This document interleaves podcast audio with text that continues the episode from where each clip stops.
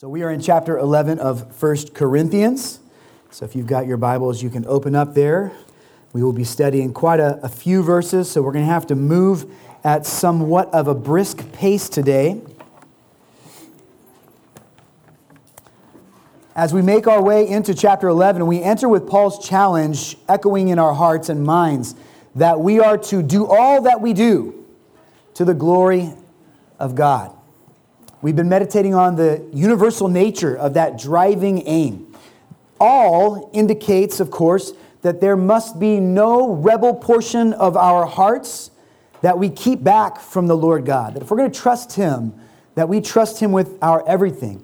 Faith in Christ is holistic, it cannot be only applied to a part or portion of our being. Faith is not fractional, it is one or nothing. And so, one of the ways that we grow as believers is by systematically making sure that every inch of our lives glorify the Lord. And that means self examination. We've got to look at our hearts, we've got to watch our behaviors and think about the words that we say and, and the mannerisms that we portray to the world.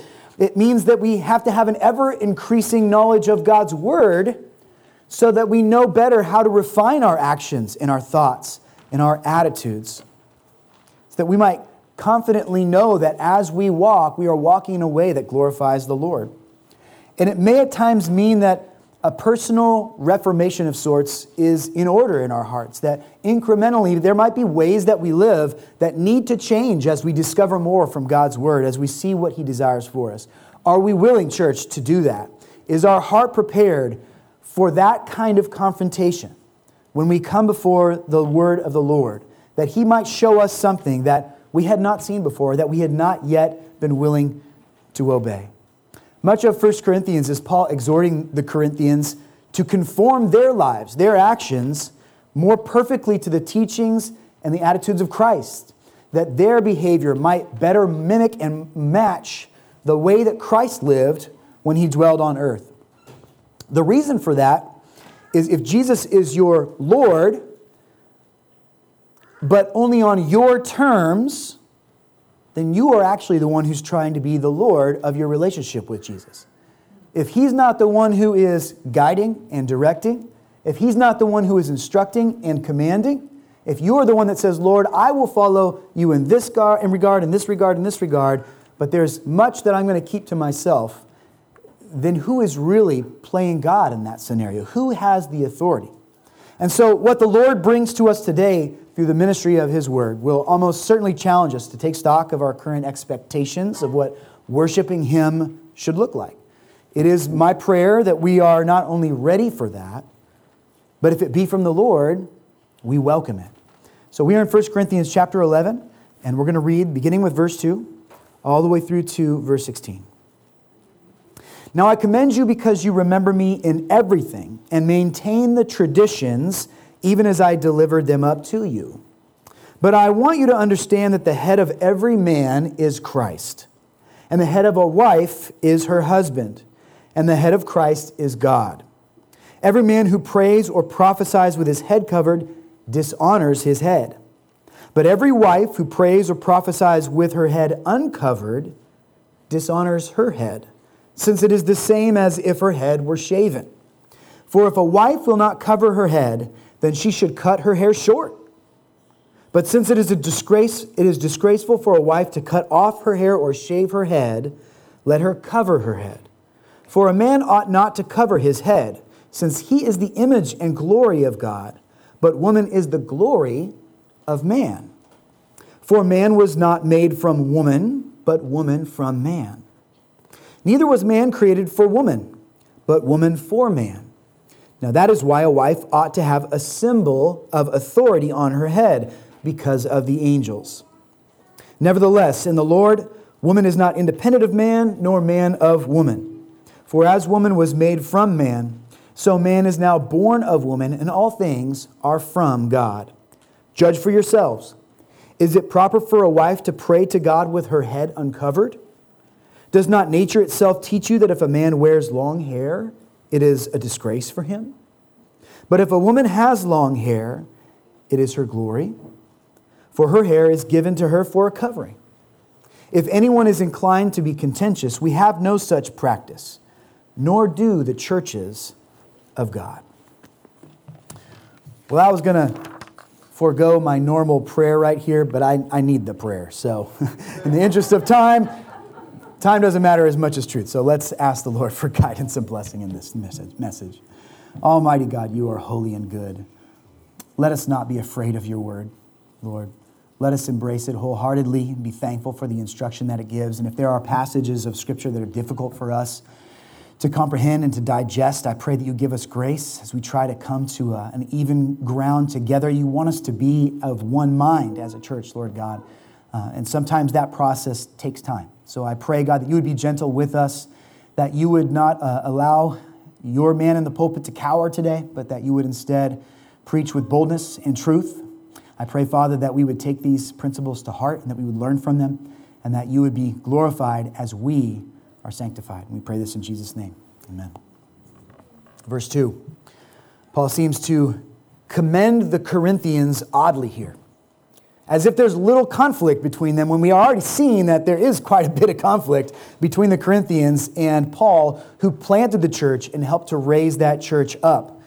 But on the issue that he's about to bring up, apparently they've mostly been in accord with him. So, what he's probably dealing with is a situation that is arising in the Corinthian church, but it hasn't become a dominant thing yet.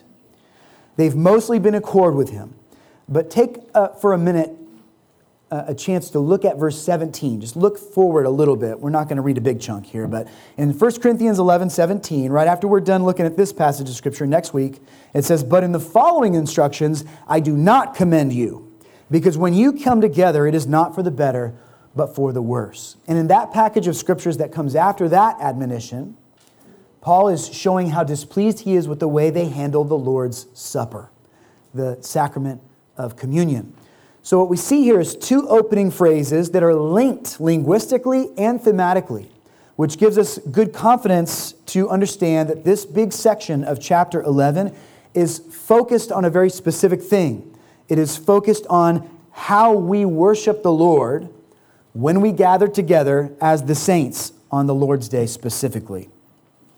In verse 3, Paul says, Beloved, I want you to understand. Now remember, when we talk about these Corinthians, as we see Paul writing to them, what was their background? They did not have, most of them, a very strong Hebraic background. They were not very familiar with the customs of the Old Testaments uh, or the law therein. And so Paul is trying to bring them along not only in uh, salvation, but also in their sanctification. He wants them to understand some fundamental principles which will undergird the instruction that he's about to give them. He needs to give them a foundation. So he's going to build that foundation first, and then he'll uh, create the structure off of it. So in this verse, fundamental theological principles are laid out, which will constitute that base upon which the rest of the argument is made. First, the head of every man is who? Christ. That's right. The head of a wife, and I want to pause here. The more accurate translation in this regard is the head of a woman, not the wife. And I'll explain why in just a minute. The head of a woman is man. Uh, thirdly, the head of Christ is God. These are three fundamental principles that Paul is going to build off of. When we look at this term head, we're talking about a concept called headship. And so before we progress, we need to ask ourselves what is headship? Why is it important? And why does, uh, what does the order of headship imply? Headship itself is about order. It is not about value. That's very important to understand right up front. It is about God's order it is not about the value of the genders. It's not about the value of Christ versus the Father. It's not about the value even of Christ versus humanity. When we're talking about headship, we're talking about order. If it were talking about value, if somehow the scripture here was saying that women are not as valuable to God as men were because man is their head, if he was saying that, then you would also have to say that the Father is of greater value than the Son, wouldn't we? Is that true? It's most certainly not true. We believe the Trinity, we profess it here, that God is one God in three eternal, co equal persons God the Father, God the Son, and God the Holy Spirit. So we can't be looking at a headship that implies, here at least in this context, that is really focused on uh, value. That's not the case, it's, a, it's focused on order. Headship is also not entirely about authority, although often that is the only way that people want to think about headship. I have to think that the translators of the ESV were trying to emphasize the authority element of headship in translating the Greek term gune, which can be translated wife or woman. In translating it wife, I think they had authority in mind, but I think they made an error there. And I think they weren't being very consistent either. By the way, the Greek term for husband in this passage, if you're reading out of the ESV, is aner, which can be translated husband or man. And you look back at Scripture and all the times that that word is used, it's almost a 50 50 split as to how much the terms are used and translated that way.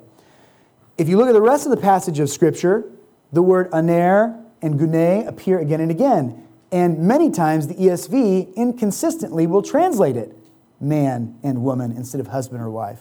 I prefer to be consistent the whole way through and look at this as a, a headship of man over woman, not necessarily the headship of a husband over wife, which is far more narrow and specific. Verse 3 tells us that headship also comes to bear within the Godhead of the Trinity. So it's not just something person to person, it also has to do God to God. Not that there are two gods, but remember, we're talking about one God who has eternally existed in three persons the Father, the Son, and the Spirit. God the Father is referred to here as the head of Christ.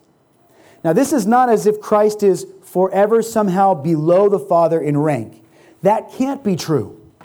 They are co equal, and remember, Jesus has declared to us in Matthew 28 18, which should be a verse of scripture that is very familiar to us, the opening of the Great Commission, which divine, defines so much of the work of the church. He said that all authority on heaven and earth has been given to the Son. Now, if all authority on heaven and earth has been given to Jesus, does that leave out any authority? No, it doesn't leave out any authority at all. That's all the authority there is to be given. So it's not as if Father, the Father in heaven is reigning over the Son in some way. But when Christ came to took, take on flesh to be with us, there was a, a subjugation of his human nature because man will always be below God. Don't forget, though, that Christ was also simultaneously fully God as he dwelt on earth. So he never stopped having that glory and that righteousness and that equality with the Father and the Spirit. So this isn't primarily about authority, it is about order. There is order to what God desires to do, and when he, when he sent his Son to earth to live the perfect life and to give that life as a sacrifice for all who would trust in him, and we see order in that plan. We see that plan prophesied for hundreds of years before Jesus even comes. There is great order in God's plan for salvation. The head of every man is Christ we see here that headship is not so much about authority, it is not about value, it is primarily about origin, which speaks to order. Where do things come from? How do they come into being? The head of every man is Christ. This is true both generally in thinking that Christ spoke all things into creation. So, in a sense, we can all say that God is all of our creator, but it is more specifically true of those who belong to the church. Because through salvation, Jesus has become the, the true head of our lives. We are who we are because of what Christ has done for us. He saves us, and then He puts us to use glorifying Himself and drawing others to Him for His glory through the work of the church. So Christ creates, Christ saves, Christ makes alive, Christ sends, he is the origin of the believer. We are sent out from him. The head of woman is man. She was made from the body of man. This is pointing back to the creation story in Genesis chapters 1 and 2. When Adam was formed of the dust of the earth, God breathed life into him. Everything to that point had been good, it had been declared good in the sight of God. And that's important to understand. But we also see in the creation of Adam that every other created thing had a pairing. They were male and female animals, and birds. We see that God Himself is triune. He has community and fellowship with him, Himself. But when there was only Adam, there was something not good about that. There was something that he needed that would be, would be better for him, and that was to have a partner. And so God caused a deep sleep to come over Adam, and from his side, and a rib was extracted, and from that rib, woman was created. So, in a very literal sense, woman comes from man. The first woman, Eve, was brought forth into existence through the existence of Adam. The head of Christ is God, meaning God the Father. Jesus comes forth from the Father, doesn't he? He is the only begotten. Now, that doesn't mean that Jesus is created. It doesn't mean he didn't exist before he came to this earth through the womb of the Virgin Mary. But what it does mean is that God the Father commissioned and sent Jesus out to do the great work they had agreed needed to be done. He goes forth from the Father, and consistently throughout his ministry, you see him looking back to the Father and trusting in the directives of the Father as he does what he does as Christ. It's interesting that Paul includes this. He talks about Jesus coming from the origin of the Father, but it is consistent to Paul's theology because Paul always wants to bring these Corinthians back to the ultimate supremacy and primacy of God in all things. Christ is first.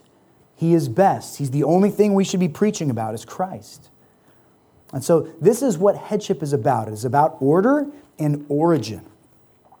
Having laid the foundational principles that Paul wants them to have in mind, he transitions to talking about the implications of these principles. Now we're starting to get more hands on here. In verse 4, he gives us instructions regarding how men should conduct themselves in the house of God. Now remember, this whole chapter is dealing with worship together as gathered saints. So we're talking about the Lord's Day. This should not be a framework for every moment of our lives, it is specifically about the times when we gather together. He says here how men should conduct themselves in the house of God in verse 4. Every man who prays or prophesies with his head covered does what? He dishonors his head. Who is his head? God is his head. So he is dishonoring God when he comes into the house of worship with his head covered. And we talk about uh, prayer and prophecy. This is further evidence that the rest, uh, this is in uh, lockstep with the rest of the chapter, which talks about these gathered saints worshiping together. When we come together as a church, we pray together, don't we? We pray a lot. That is Godward conversation. We are talking to Him. We are sharing our hearts with Him. We are putting our attention and focus on Him. We are confessing our sins to Him. We are asking for His help. This is Godward conversation. And that term prophecy, we're going to get into in a lot more detail uh, in some of the coming verses that, that, that are not in this chapter, but in chapters to come. So we'll talk about them more detail later. But prophecy is not just telling the future, prophecy is bringing forth what God has revealed to us. So I am prophesying to you right now from the pulpit. I am sharing with you the truths that God has given to us through His Word. This is God conversing with us. God, man word conversation from God. He is speaking to us through his perfect word. So, why would we need to be covered or uncovered during this time of gathered worship, this time of great fellowship with the Lord? Why is it even a consideration? I might draw your attention back to a couple passages of Scripture. If you think about Isaiah chapter 6, in Isaiah chapter 6, we see uh, the man Isaiah, a prophet, coming into the throne room of God. God has supernaturally allowed him access to see the glory of God to some degree. Revelation is much the same. The Apostle John is taken up in a vision to heaven in the throne room of God, and he witnesses angels there worshiping God. And what do we see consistently between the two? We see these angels, these fantastic creatures that do not fit in the creation that we know of. They, they are so different and other and holy. And yet, these mighty and majestic and beautiful creatures, as they worship God, what are they doing? They are covering themselves. They are covering their eyes. They are covering their feet. They are covering their heads. Why are they doing that? They are doing that in reverence to the Lord God. They are careful about the way that they worship their Creator. There was nothing wrong with those angels giving such a humble display. But we have to take into account that man has responsibilities that are different than that of the angels. Man is described here as the glory of God. He is like a glory, an emanation of God's glory, a reflection of it, made in his image, made to show people the glory of God. So man is to fulfill his role according to the order that God establishes. As man has, was made first by God, certain representative responsibilities became his own. He is to stand for truth, like the God who made him in his image. He is to obey what is true. He is to teach what is true. He is to love sacrificially, and he is to lead others to do the same. You can't talk about real manhood and not talk about those things, because those things are what men, made in the image of God, are called to do rightly. Though the modern day culture that we live in might not understand that, in a symbolic way, a head covering obscures the glory of God in man. Think about that for a second. If, God is, if man is to represent the glory of God, he's to do so without shame. That doesn't mean he's not humble. That doesn't mean that he doesn't do that with a careful heart. But he is not to veil himself. He is not to cover his head because he has an expression of glory and truth that should not be hidden. I expect we will all likely leave church today talking about head coverings for women. That's probably what we're going to be chatting about when we're done. But just as important, are men boldly leading in our culture today, in our church today? Are they uncovered in the administration of their role as carrying the glory of God? Remember, just a couple of sentences ago, Paul said, Imitate me as I imitate Christ. He's talking about a godly and holy leadership where his whole life is being submitted to Christ so that when people look at his life, they won't see Paul the Apostle. They'll see beyond Paul the Apostle and they will see the glory of God pouring out of the obedience that Paul is showing to Jesus Christ. Godly men, some of us need to unveil ourselves. Some of us need to stop creeping around this world, hiding the glory of God, unwilling to talk about it, unwilling to declare it, unwilling to stand for it because we're afraid of what people will think about us or because people will disagree with us. Men, this is not a sermon today just for the ladies. Ask yourself Am I veiled in the society that I live in today?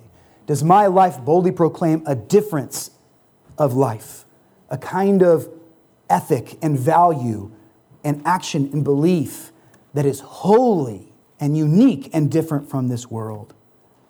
Because of man's God given role, because he is the origin of the woman, man makes little of his position as head if he covers his head in the worship service.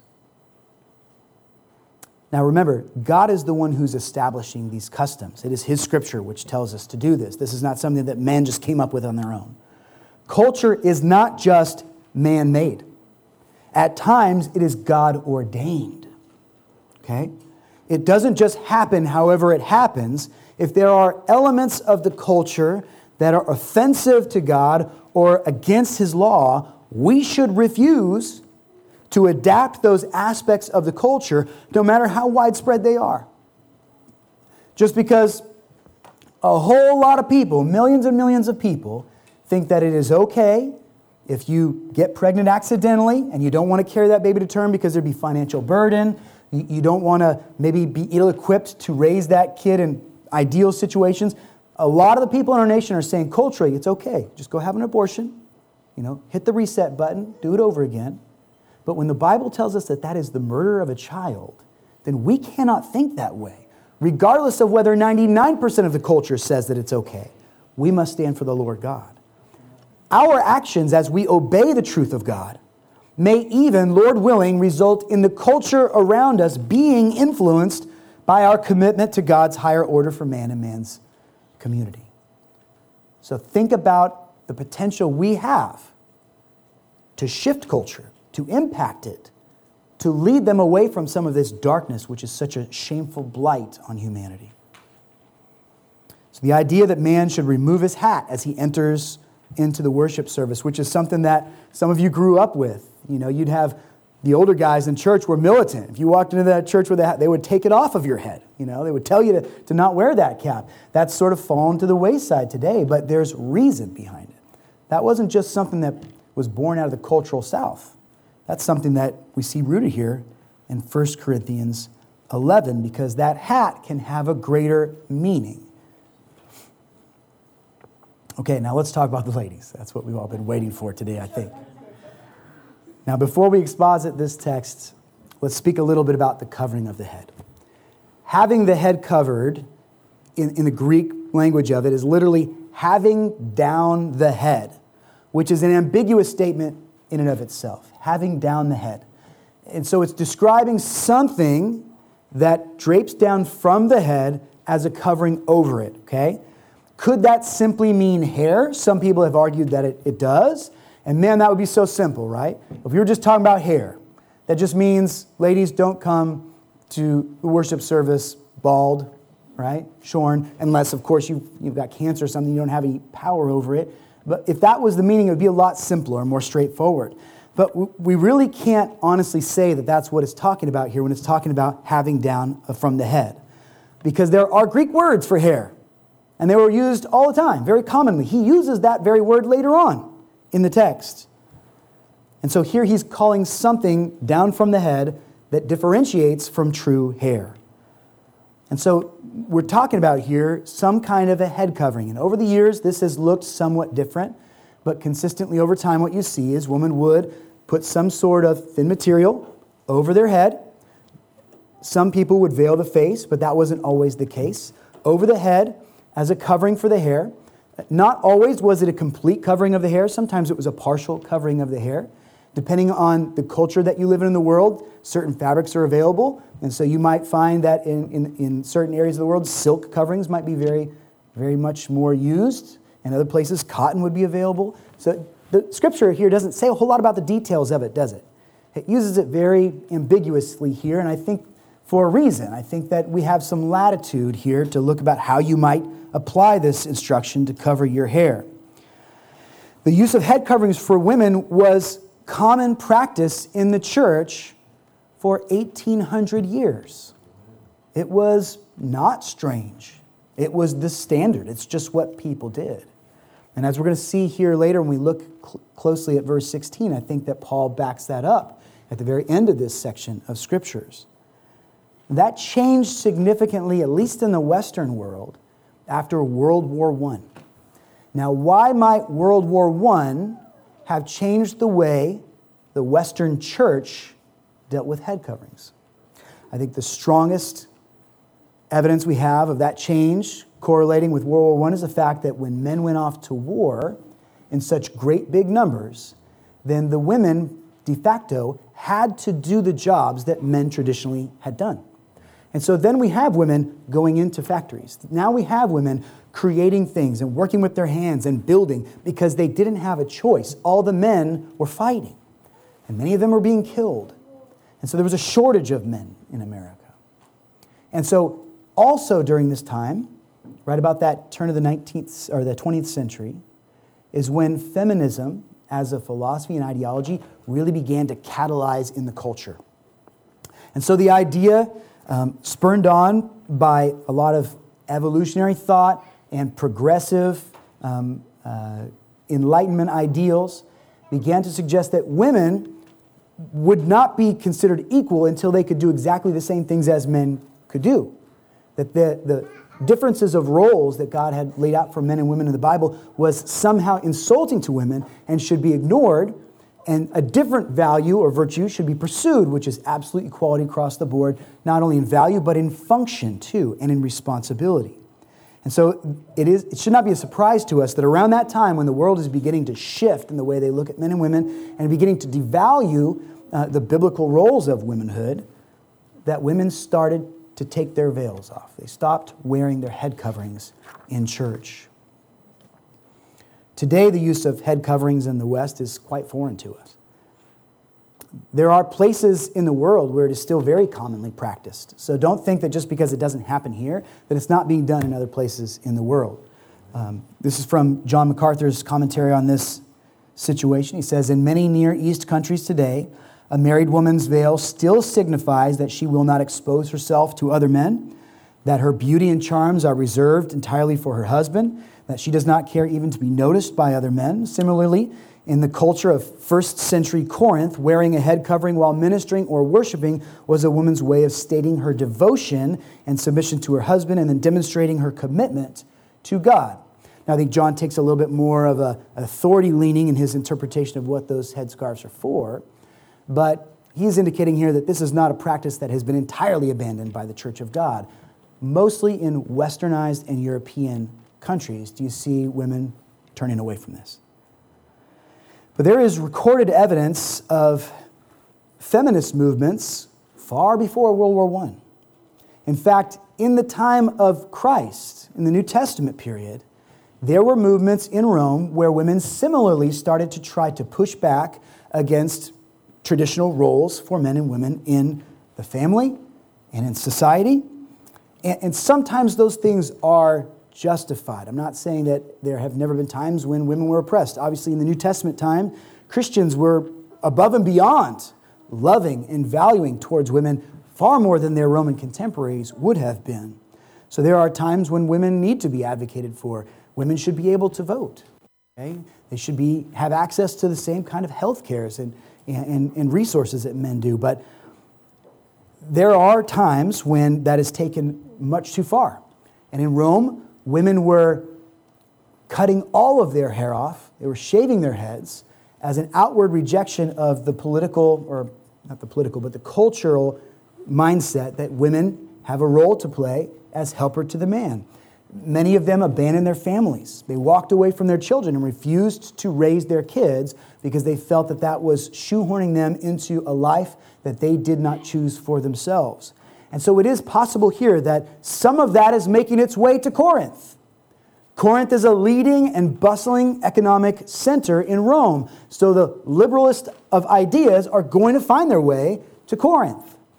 So we probably are looking at a situation here where some of the women in Corinth, not all, because many of them are keeping those traditions right that Paul had brought, are starting to pull those veils off and throw them to the side and say, I'm not, I'm not going to listen to this idea of biblical headship.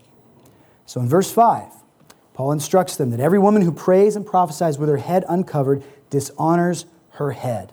Now, who's her head? Her head is man. That's what he said earlier. So it is disrespectful for women to come into the place of worship and to prophesy or to pray with their head uncovered.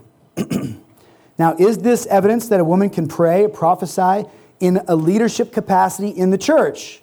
Wouldn't that seem to contradict what we learned earlier in the book of 1 Corinthians, where Paul clearly establishes male leadership in the reference of church worship and glorifying the Lord? Now, to the contrary, I believe these passages of Scripture would seem to back up what Paul has already preached to the Corinthians. Men are to take the lead here. And here's the logic behind it.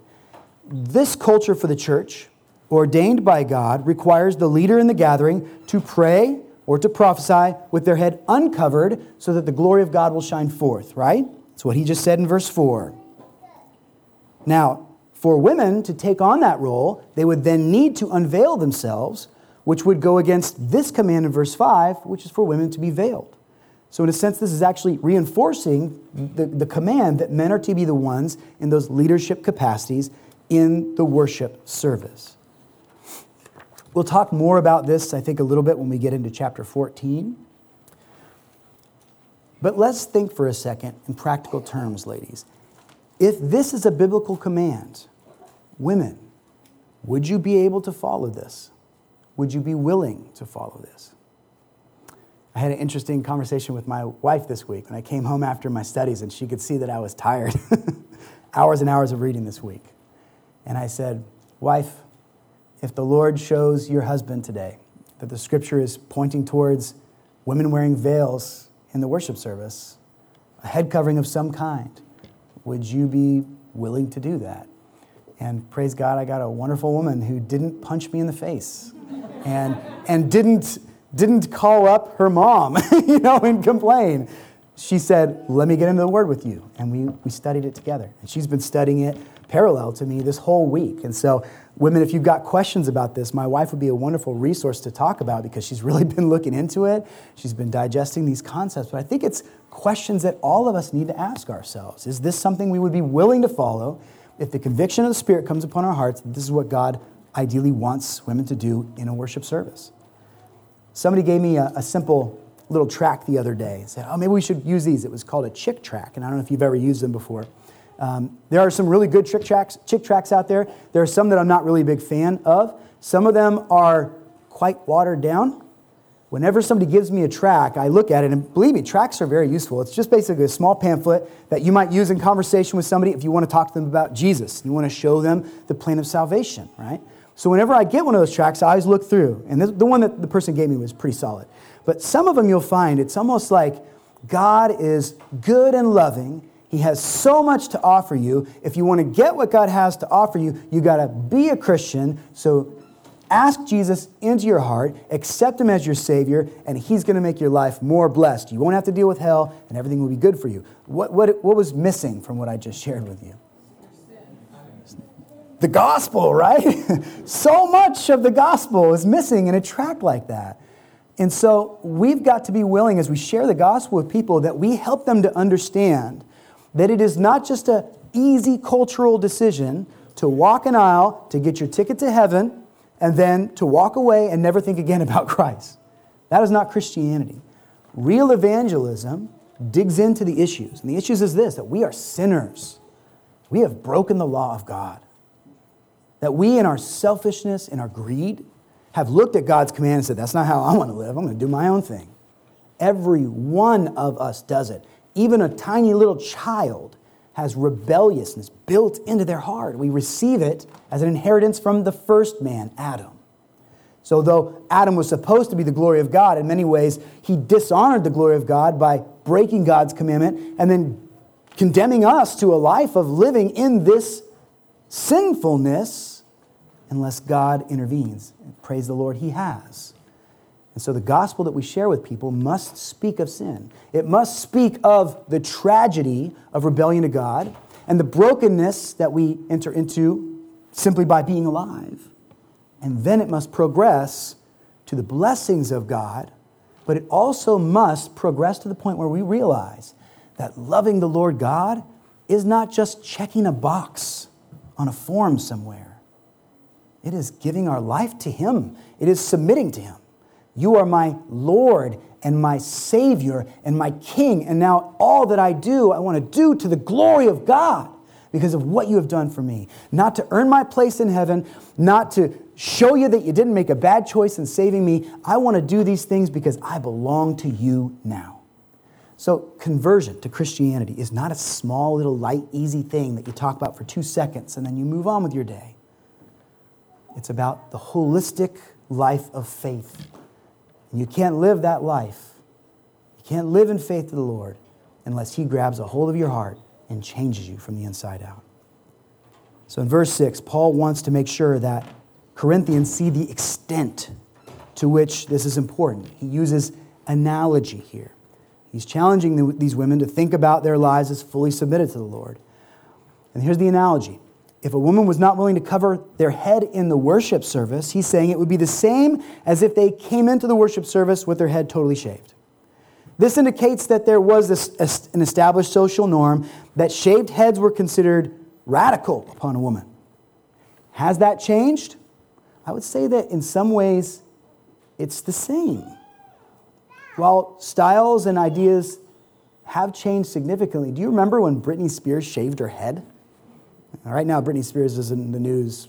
It shouldn't be. It shouldn't be our business, but we're all thinking about her because it's always in front of our face. That started when she had a mental breakdown. She shaved off her beautiful blonde hair, and everybody freaked out about it. It was so radical. I remember when Sinead O'Connor did it. and It was like this huge thing. Like, I can't believe a woman would do that, would shave off all of her hair. So there are still some vestiges of shock built into this idea of being shaved.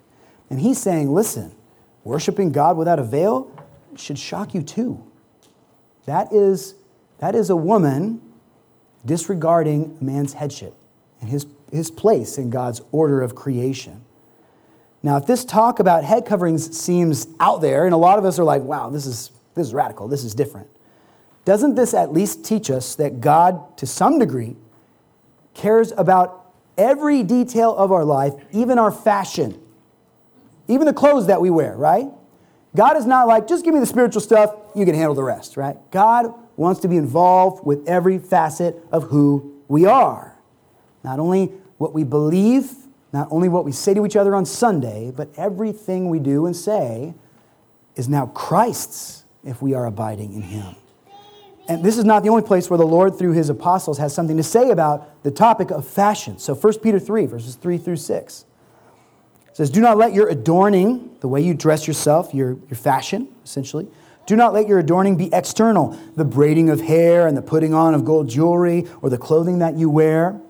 But let your adorning, the way you present yourself to the world, be the hidden person of the heart with the imperishable beauty of a gentle and quiet spirit, which in God's sight is very precious.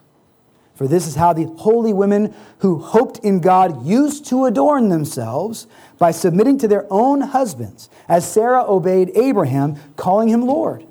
And you are her children if you do good and do not fear anything that is frightening. You can also look at another passage, 1 Timothy 2 8 through 10. If we had time, we would go through that. But, ladies, beauty should not be superficial. It should not primarily be about the first thing someone sees when they look at you.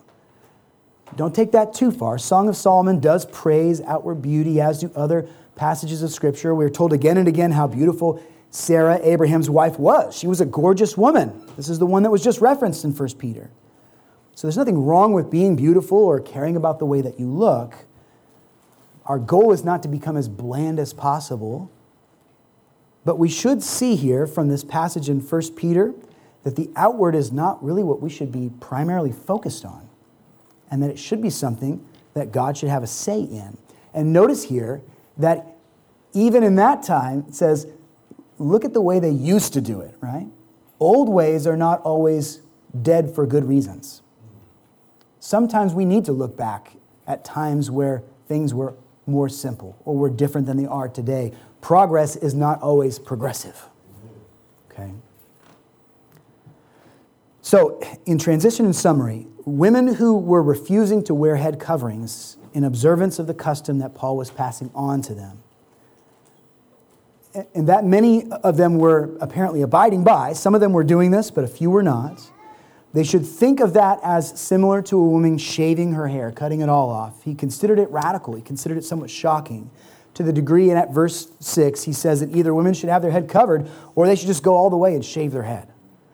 He's instructing them here to have some consistency in their expression of obedience to God's will. I have to think there's some hyperbole there, that he's not literally saying, go shave your heads, ladies. If the message the Corinthian women were trying to send with not wearing a head covering was that they were not under the headship of a man, then they should make that abundantly clear and just cut off their hair. That's what he's saying. Now, Paul's anticipated response to that is that a woman would say, But I would never do that. I would lose the glory of my beautiful hair. And it's, it's stated in Scripture that a woman's hair is like a glory to her. But he's saying that it would be an action of the same category to shave your hair. Why would they be ashamed of one and not the other? So in verse 8, Paul is going to return to the foundation that he laid earlier. For man was not made from woman, but woman was made from man. So, woman, in some regards, is an extension of man. There is an order established here whereby one affords glory to the other. And again, I, I want to say this again. That doesn't mean that women is any, in any way less than a man. Don't, don't misunderstand that at all. These passages of scriptures must be handled carefully because this kind of instruction is often abused and taken out of context without the love of Christ undergirding it. And people have used this to be mean to their wives, to be tyrants, and that's not the, the aim of these passages. But we must see that woman is an extension of man by creation. And if man is God's glory, you might ask yourself, well, why doesn't he cover himself? If she's supposed to cover herself because she's the glory of man, why doesn't man cover himself since he's the glory of God? Well, it has to do with their function. and it has to do with their creation. Because head coverings only apply in the expression of headship over similar creatures, okay? Man and woman are different in important ways. We should know that. Many people in our society do not know that. Men and women are different in important ways, ways that should be celebrated and affirmed. But they are similar enough that an outward symbol is helpful in differentiating. Head coverings wouldn't apply from man to God because man was not made from God. He wasn't made from the side of God. He was made by God, spoken in different, into existence, a different creature of a different category altogether. But woman was made from man, so they're of the same stuff, the same substance. There's a significant difference between man and woman, contrary to what the secular culture of the world is force feeding us to believe today. So let's acknowledge two statements that are made here in verses 8 through 9. This doesn't tell the whole story, but, but Paul says in verse 8 that woman was made from man, extension of Adam's physical body. And that is why in marriage we often say, This is flesh of my flesh and bone of my bone. Uh, we cling to that one. We have become one flesh together. There's a, there's a unity there. So, woman was made from man. Verse 9 goes and takes it a step further and says, Woman was made for man, not just from him, but for him. And that means that she was designed to help him to overcome a deficiency in him. He was not good by himself. God declared that. There was more needed. There was a blessing that he was lacking because woman had not been created. And so God, in his love and his mercy, creates woman as a helper, a helpmeet for man. That doesn't mean that men are never helpful to women, obviously. There's a reciprocation here, and we'll see that in a minute. But it was not good for a man to be alone. And so, to make things better, God provides Eve for Adam. So they are similar, but they do have different roles. And the veil or the head covering is a way for a woman to be differentiated from a man, particularly in the context of a worship service where genders establish role and they establish responsibility. Now, oh, how some have distorted the scope of this principle. This does not make man a sovereign over woman. It doesn't put man in a position of God over her. Woman, you have one God, the Lord Jesus Christ, the Father, the Holy Spirit. That is who you worship. That is who is alone worthy of your greatest love and affection and commitment. You do not worship your husband. You do not worship your husband. You worship your Jesus. Some men have tried to twist these scriptures in such a way that their wife becomes their worshiper and they are brought into the subjugation of that man's every whim, and that is not to be. Man is given a leadership responsibility over woman in part because woman is such a blessing to him. She's like a glory to him. She's the great gift that God has given to man so that he would not be not good. She is a necessary blessing. So, headship is not meant to devalue woman. And to be extra certain that mistake is not made, Paul lines out in verses 11 through 12 the interdependent nature of the sexes. He says, Now don't get this wrong. You know that woman is made from man, but don't forget that now every man I'm talking to today came forth from a woman, right? So there is significance in the original origin, but that doesn't wipe away the significance of the fact that we are all dependent on our mothers and should love our mothers, should care for them, should respect them he makes sure, if you read the whole passage in context, that it doesn't, it doesn't get twisted and used for evil. And that is why a wife ought to have a symbol of authority on her head, says verse 10. Okay, so here we're getting down to the business of commands. Paul tells Corinth, or Corinth that a, a woman in worship ought to have a symbol because of the meaning behind that symbol. That's what a symbol does, right? A symbol points to a greater reality. It points to the divine order, and it helps us to not disregard that. Paul points to some biblical evidence to support his argument, which has resulted in some terminal head scratching for theologians over the years. Look at verse 10. He says, Because of what? Well, it's easy. Because of the angels. That's why you should wear a head covering, ladies. And most of you are like, like most of us are, right? That doesn't seem to make sense. And there has been an endless amount of ink spilled trying to explain what it means when it says there, because of the angels. Because it's so ambiguous, we should not be very dogmatic about it. because Paul really leaves it up in the air. He doesn't define it, he doesn't tell you what he means by that. But I, after studying a lot of these different viewpoints, the one that seems to make the best sense to me is we're talking about headship, we're talking about authority. And so he mentions the angels why. What did the angels do? The angels were created, they were given order in heaven, they were to praise and serve the Lord God. But one of those angels didn't like that order. One of those angels, though he was created as a creature of light, Lucifer, who would later be called Satan, the devil, that serpent of old, Lucifer wanted what was not given to him. He was discontent in his creation. So we can read about this. He fell from grace trying to be what only God can be. And in his rebellion, he took a third of the heavenly hosts with him. A third of the angels rebel against God in heaven. They are cast down out of heaven. They are what we refer to now when we speak of demons, the principalities of the air, the darkness of this earth, these spiritual forces that for a time will try to rebel against God until they are finally put into subjection after judgment. Think of the angels. It is easy to forget the order that God has given and look at what unfolds when we do. It's not saying that if you don't have a head cover on, we're all rebelling against God and going to get kicked out of the church. That's not what it's saying there. But He is helping us to understand that our hearts need to be submitted to the Lord and happy for the order He has provided for us. Now, verse 13, Paul urges the Corinthians to judge the matter for themselves. And in a similar vein, we as a church have got to do the same in light of what we have been learning this morning. Should the standard of worship in the church today be that a man removes a hat in the assembly of worship? And should godly women bear a symbol of headship that indicates that they have embraced the role that God has blessed them with? Is that what we need to move towards? Now, in anticipating resistance to that, um, I have thought about all the questions that would be raised from this, and we need to go through some of them. This is a very clear cut example, friends, of a secondary issue. Okay, there are primary issues in the church, issues that are non negotiable, issues that really can only be seen one way if we're responsible to Scripture, and there are secondary issues. Secondary issues, there's room for people to disagree on those things. There are responsible brothers and sisters in the Lord who look at it from one angle, and brothers and sisters in the Lord who are faithful and responsible, and they look at it from a different angle and draw different conclusions. Now, secondary issues are still issues. So, this is not a non issue. We owe the scripture a responsible and thorough look at the commands laid out here. So, you may decide after weighing the evidence that your conscience is not moved to take on the practice of covering your head if you're a woman or removing your hat if you're a man. And if that is the case, I want you to do it for good reasons.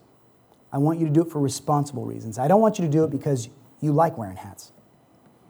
And you don't like your bald heads. You want to put a hat on it all the time. That's me. I don't like having I don't like having a bald head, so I like to wear hats. I don't want you to do it because there's no way you're going to cover up this hairstyle you just spent a bunch of money on. You know, you've got this wonderful color that you just paid a lot of money to get, and you want everyone to see what it is. You, you got this great updo. So you're not going to do it? I don't want you to make the decision based on those reasons.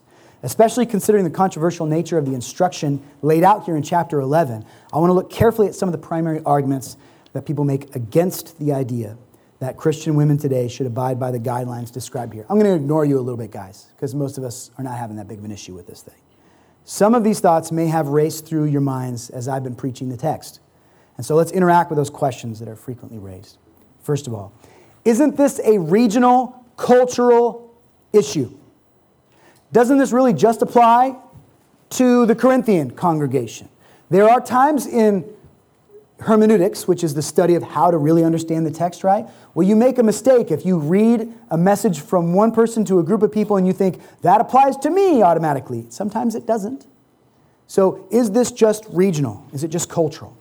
First, we have to be resistant to the, the notion that there are parts of the scripture that are no longer applicable because culture has changed. Culture is always changing, it will always be changing. The Word of God, however, does not change. It is the same yesterday, today, and tomorrow. It is relevant every day. Just because the general practices of the world move beyond what the Word says, unless the word itself instructs Christians to leave behind any command of Scripture, such as the restrictions that the Old Testament Israel had on food and what they ate, or the uh, sacrificial system that pointed forward to Christ and is now obsolete, or the ceremonial requirements of circumcision, which are not necessary anymore. Unless the word says those laws don't matter anymore, then we should not let them go. In this particular case, notice, nothing in Paul's argument is particularly regional or only relevant to a specific time. Look at what Paul appears, appeals to. Paul appeals to the creation story. Is that universal or specific? It doesn't just apply to them, it applies to all of us, right? Where does Eve come from? Eve is your ancestor just as much as Eve was the Corinthians' ancestor. So it appeals to something universal that is true to all the members of the church, wherever they are at and whenever they were at. And then Paul appeals to nature. Verse 15 says, Doesn't nature even tell you that it is a glory for a woman to have long hair? And it is uh, kind of weird for a guy to have super long hair. I know that's less and less the case today in our culture, but nature throughout the vast majority of history has kind of been that's a general thought that, that women should have long hair and men should have short hair. Doesn't nature seem to approve that? Nature is not something that was specific just to the Corinthians, it's something that's specific to all of us. Now, these are universal testimonies, not time or cultural specific. So, Paul doesn't give us the impression that this is a set of instructions only relevant to that particular church. And we're going to see that even as we look at verse 16 in a second. Isn't this a moot point, though, right? Since we are free from the law. That's a second argument. We no longer have to follow the law because we have been set free from the law. We now live in grace. We have the freedom to choose. Paul has not skirted away from that, right? He has argued to us that there is much freedom in the Christian life. And this is usually the first resistance that Christians will offer against a text like this. Is the direction to abide by the custom of women wearing head coverings in the assembly, is it legalistic? Is it, is it demanding more people than we should? Now, I, I really bristle at the word legalistic because nobody understands it. Okay, so I want to help you understand what it means to be legalistic. To be legalistic does not mean that you follow laws. Okay? Legal and legalistic are not the same thing. What makes something or a practice or a group, what makes them legalistic? First of all, when you keep the law as a way of becoming righteous, that is legalistic. When you see the law as your ladder to which you climb to heaven, that's legalistic, okay? Secondly, the law of man, when presented as the law of God, that's legalistic. When you try to convince everyone that they've got to do something that man invented, and they say this is God's will for your life when the scripture does not back that up or support it, legalism, reject it, okay? And thirdly, you get legalistic when Christian freedom is unnecessarily hindered. Now, in order to understand the unnecessarily, you might have to rewind and go back to a couple of sermons because we talked a lot about how, though we've been given much freedom in Christ, because of our desire to subject ourselves to one another in love, that we should be willing to give up many of those freedoms. So, yes, Paul, who goes to great lengths to unbind the conscience from thinking that obedience to the law uh, saves us or justifies us in any way, he goes to equal lengths to make sure that the church of God doesn't treat Jesus as their consultant instead of their king. If we're to appeal to our Christian freedom every time the word directed us away from what is natural to us, we would have to edit the New Testament down to nearly nothing. Much of Paul's letters are you are not behaving in a way that is honoring to the Lord, follow the law of God rightfully in Christ. So we need to, we need to acknowledge that. So if you choose not to cover your heads, ladies, it should not be because following the instructions laid forth in this chapter is legalistic. It would not be legalistic unless your actions were motivated by the three problems that I described earlier. Next opposition to it. Won't this ruin our chance to evangelize the people of our community? If someone comes in here to check out our church and all the ladies are wearing these head covers, you'd be like, whoa, this is a cult. I'm going away, right? I'm not gonna, I'm not gonna go to this church. I don't have to cover my head with a scarf. That's crazy. So let's think about that. This argument is the same argument that many wayward Southern Baptist leaders have recently been pumping out to us, appealing to. We've got to do what the culture's doing because the world is watching us. Is the world watching us pretend to be just like secular people? Or is the world watching us be as Christ directed us to be? You should walk into a church and it should feel different than the world because the people there have their hearts and minds set on different things. They are following a different drummer in the church. So our church needs to be different. We cannot think that just because we look different than the world or act different than the world or talk different than the world, that the people in the world will never want to have anything to do with us. What characterizes that kind of disciple?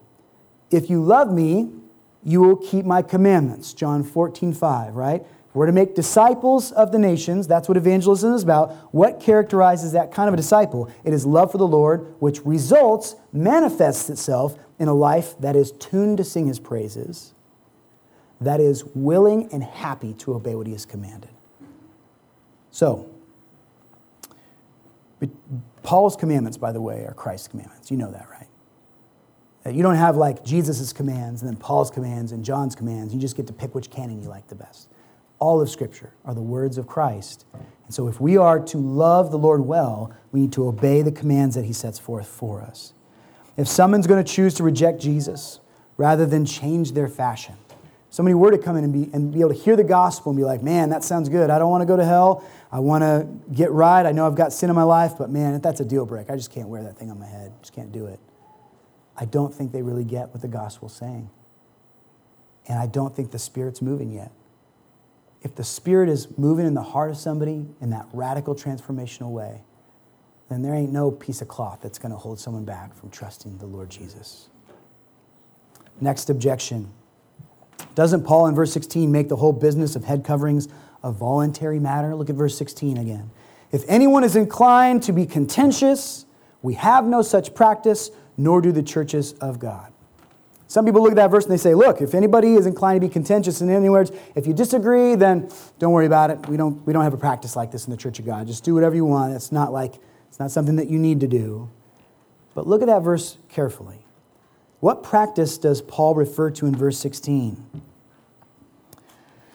Some argue that what the apostle is talking about is the practical instruction about head coverings. We have no head covering practice in the churches of God, so you don't have to do it if you don't want to. But doesn't that indicate a regional issue relevant only to Corinth? We've already established that's not the case. And the next words that he said doesn't make sense either. He says, no, the, the practice in view is, is 1 Corinthians verse 16, chapter 11. It's the contention itself. Contentiousness is not something that is spread throughout the churches. It doesn't define what Christians are. We should not be constantly fighting against one another. And so when he says that we don't have any such practice, that means that we don't fight about stuff like this. We're not, we're not battling over it. It doesn't divide us. In other words, if you want to be contentious about what I just taught, know this you're going to be alone in your contention because the churches of God throughout the land are already embracing this, they've been practicing it. You may want to ditch the head coverings so that you fit into the secular culture of Corinth better, but the expense of doing so is that you'll be practicing your faith in a way that is distinctly foreign to other Orthodox churches that make up your Christian family. He's saying, verse 16 is not a just do whatever you want to do kind of clause that gets you out of the whole chapter here. It is an indicator that if you choose not to do this, you're not going to fit into much of Christianity in the way that you dress and in your fashion. And so, this last question that we should likely ask is this Isn't this business of men being uncovered in worship and women being covered in worship, isn't it just a matter of conscience? And the answer to that, I think, has to be yes and no. Any command levied to God's people should be respected and obeyed with trust that God gave the command and that it is therefore what is best for us. And that that command will ultimately glorify Him more and will be a blessing to us through obedience. But there are reasons that head coverings are considered a secondary issue. There are reasons that we see faithful biblical churches, not just in America, but around the globe, not pressing this issue. The argument in itself is some ways incomplete.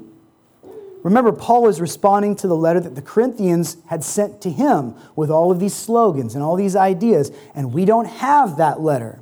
So some of the responses that Paul makes in this particular section seem almost as if he mentioned something briefly, but doesn't bother to explain it because they already talked about it in previous letters. So we don't have all that information. So it's hard for us to be completely dogmatic on things such as because of the angels. So that makes it difficult for us to take one hardline stance on a passage like this. The use of head coverings is not a principle that we see taught anywhere else in Scripture as plainly as we see here. Perhaps, as verse 16 likely suggests, it was so universally accepted that there was no need to mention it in any of the other letters that Paul wrote. Maybe that was the case. But when a passage has difficulties, and we have very few or no other passages to turn to for clarity, it is hard to take a very cut and dry stance and insist on the universal implication of that instruction. So ultimately, the head covering serves as what? It serves as a symbol. It serves as a symbol that indicates that you are saying yes and amen to the biblical order that God has established to create healthy communities, such as the church and the family and government. It is a symbol of something greater. While it is an outward adornment, it sends a message. The message is that you believe, that you trust, that you are on board with whatever scripture God puts forth in His Word. Now, can a woman say the same message without wearing a head covering to the Lord's Day gathering? I would say yes to that. I know many who do. I don't, I don't doubt their sincerity. And in most of those women, there are other ways that they are unashamedly showing that they embrace biblical headship. They have gentle spirits. They are willing to help. They, they do not reject this design of being a helpmeet and, and a support. They, they have a, a great desire to serve others and, and to be humble. They respect the biblical structure of, of authority. What we don't have here from Paul is the endorsement of a third sacrament or ordinance of the church. Men worship with uncovered heads and women worship with covered heads. That's not particularly a sacrament in that it must be universally implemented. I think it's very clear here that Paul's instructions in chapter 11 are not intended to carry that kind of weight. Still, rather than ask the question why, shouldn't we ask the question also, why not?